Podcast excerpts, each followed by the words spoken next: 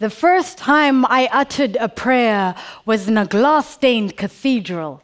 I was kneeling long after the congregation was on its feet, dipped both hands into holy water, traced the Trinity across my chest, my tiny body drooping like a question mark all over the wooden pew. I asked Jesus to fix me. And when he did not answer, I befriended silence in the hopes that my sin would burn and salt, my mouth would dissolve like sugar on tongue. But shame lingered as an aftertaste. In an attempt to reintroduce me to sanctity, my mother told me of the miracle I was. Said I could grow up to be anything I want. I decided to be a boy. It was cute. I had snapped back, toothless grin, used skin knees as street cred, played hide and seek with what was left of my goal. I was it, the winner to a game the other kids couldn't play. I was the mystery of an anatomy, a question asked but not answered, tight roping between awkward boy and apologetic girl. And when I turned 12, the boy phase wasn't deemed cute anymore.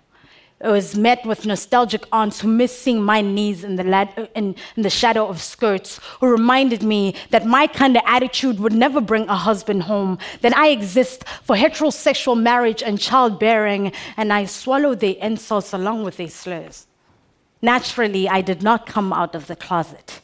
The kids at my school opened it without my permission, called me by a name I did not recognize, said lesbian, but I was more boy than girl, more Ken than Barbie. It had nothing to do with hating my body. I just love it enough to let it go. I treat it like a house, and when your house is falling apart, you do not evacuate. You make it comfortable enough to house all your insides. You make it pretty enough to invite guests over. You make the floorboards strong enough to stand on. My mother fears I have named myself after fading things as she counts the echoes left behind by Mya Hall, Leelah Alcorn, Blake Brockington. She fears that I'll die without a whisper, that I will turn into what a shame conversations at the bus stop. She claims I've turned myself into a mausoleum, that I am walking casket. News headlines has turned my identity into a spectacle. Bruce Jenner on everyone's lips while the brutality of living in this body becomes an asterisk at the bottom of equality pages. No one ever thinks of us as human because we are more ghost than flesh, because people fear that my gender expression is a trick, that it exists to be perverse, that ensnares them without their consent, that my body is a feast for their eyes and hands, and once they have fed off my queer, they'll regurgitate all the parts they did not like. They'll put me back into the closet, hang me with all their other skeletons. I will be the best attraction. Can you see how easy it is to talk people into coffins?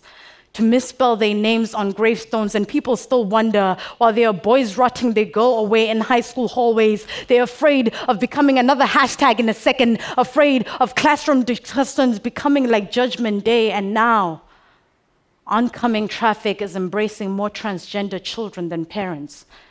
I wonder how long it will be before the trans suicide notes start to feel redundant before we realize that our bodies become lessons about sin way before we learn how to love them.